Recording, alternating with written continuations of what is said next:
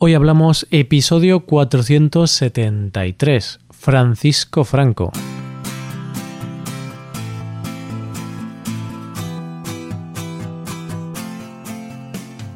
Bienvenido a Hoy Hablamos, el podcast para aprender español cada día. Ya lo sabes, publicamos nuestro podcast de lunes a viernes. Puedes escucharlo en iTunes, en Android o en nuestra página web Recuerda que los suscriptores premium pueden acceder a la transcripción completa del audio y a una hoja con ejercicios para trabajar vocabulario y expresiones. Hazte suscriptor premium en hoyhablamos.com. Hola querido oyente, aquí estamos un lunes más y así, sin darnos cuenta, ya casi hemos llegado a finales de noviembre. Qué rápido pasa el tiempo. bueno, Vayamos a lo nuestro. Hoy vamos a hablar de un personaje muy controvertido y del que no es sencillo hablar, pero es fundamental a la hora de entender la historia de nuestro país. Hoy hablamos de Francisco Franco.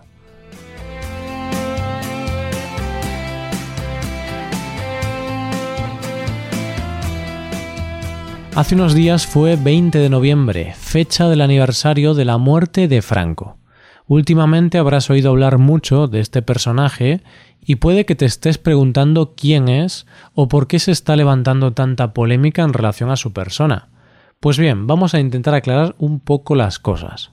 Bueno, yo creo que si llevas un tiempo escuchando este podcast, algo mm, ya sabes sobre su figura.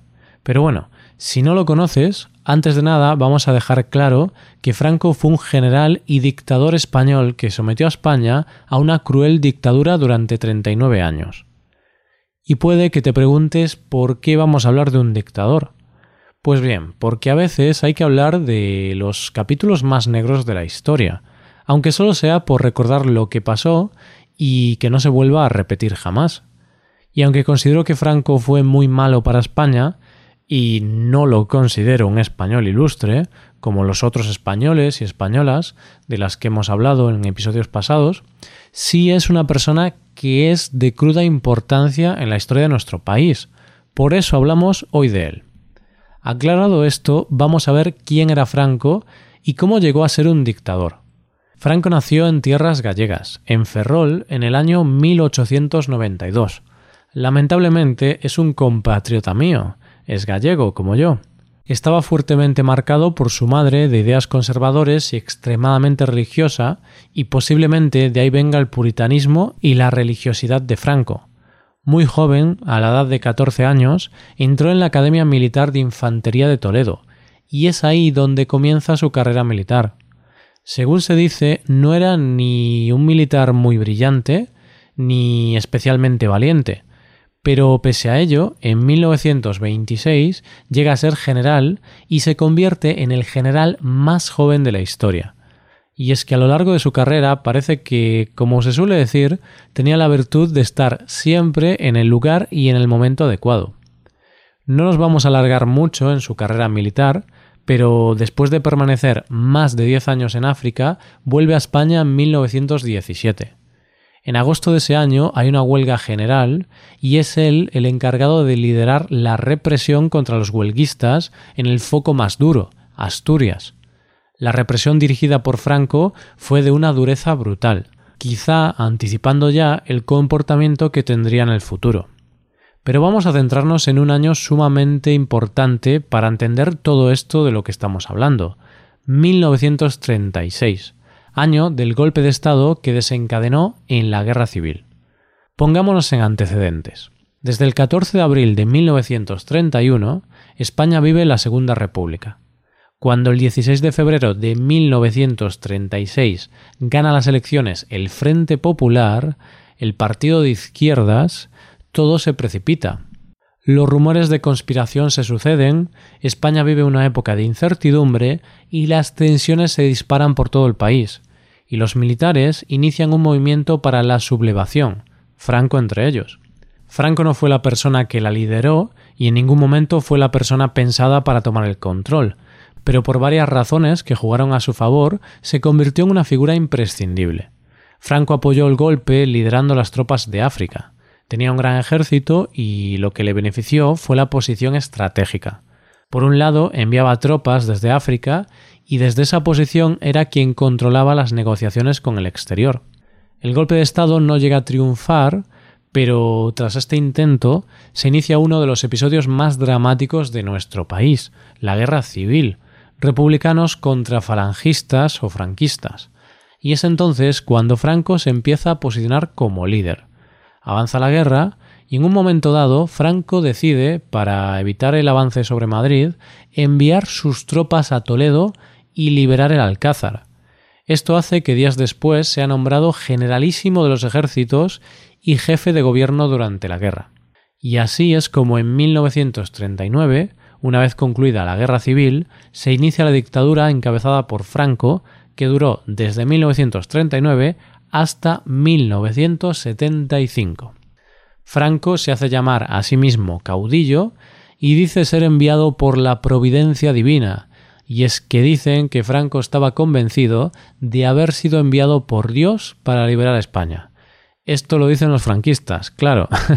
Su dictadura, que es uno de los episodios más oscuros y trágicos de nuestra historia, estuvo basada en tres pilares ejército, iglesia y partido único.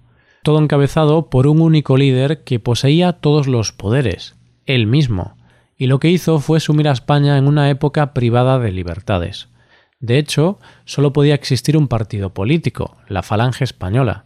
La Iglesia dominaba la educación y los militares los medios de comunicación.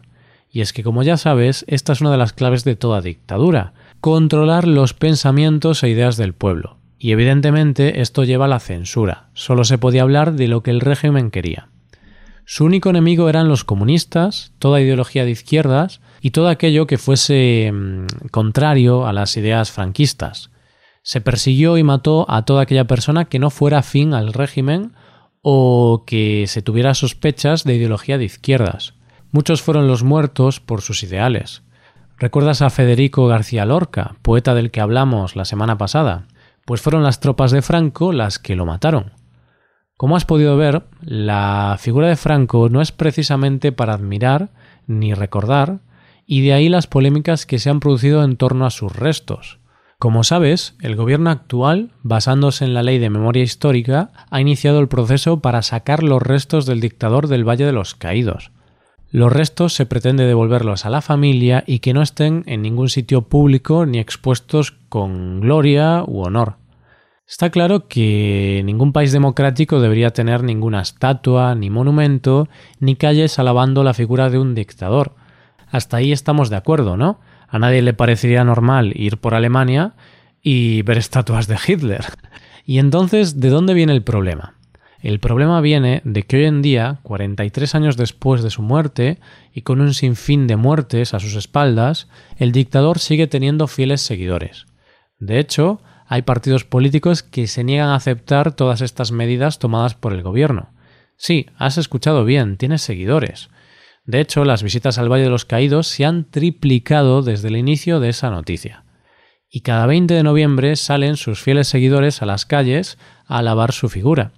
Y todavía en muchas ciudades tenemos estatuas o placas conmemorativas franquistas rememorando de forma positiva los 40 años de dictadura.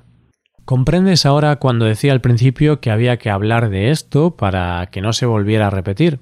Y es que igual está bien recordar a este personaje para que la gente sepa realmente a quién está apoyando. A un hombre que privó de la libertad y mató a personas por sus ideas en este país durante casi 40 años. Disculpa, querido oyente, que igual me he puesto muy serio en el capítulo de hoy, pero es que hay temas que hacen tanto daño que es imposible sacarles el humor.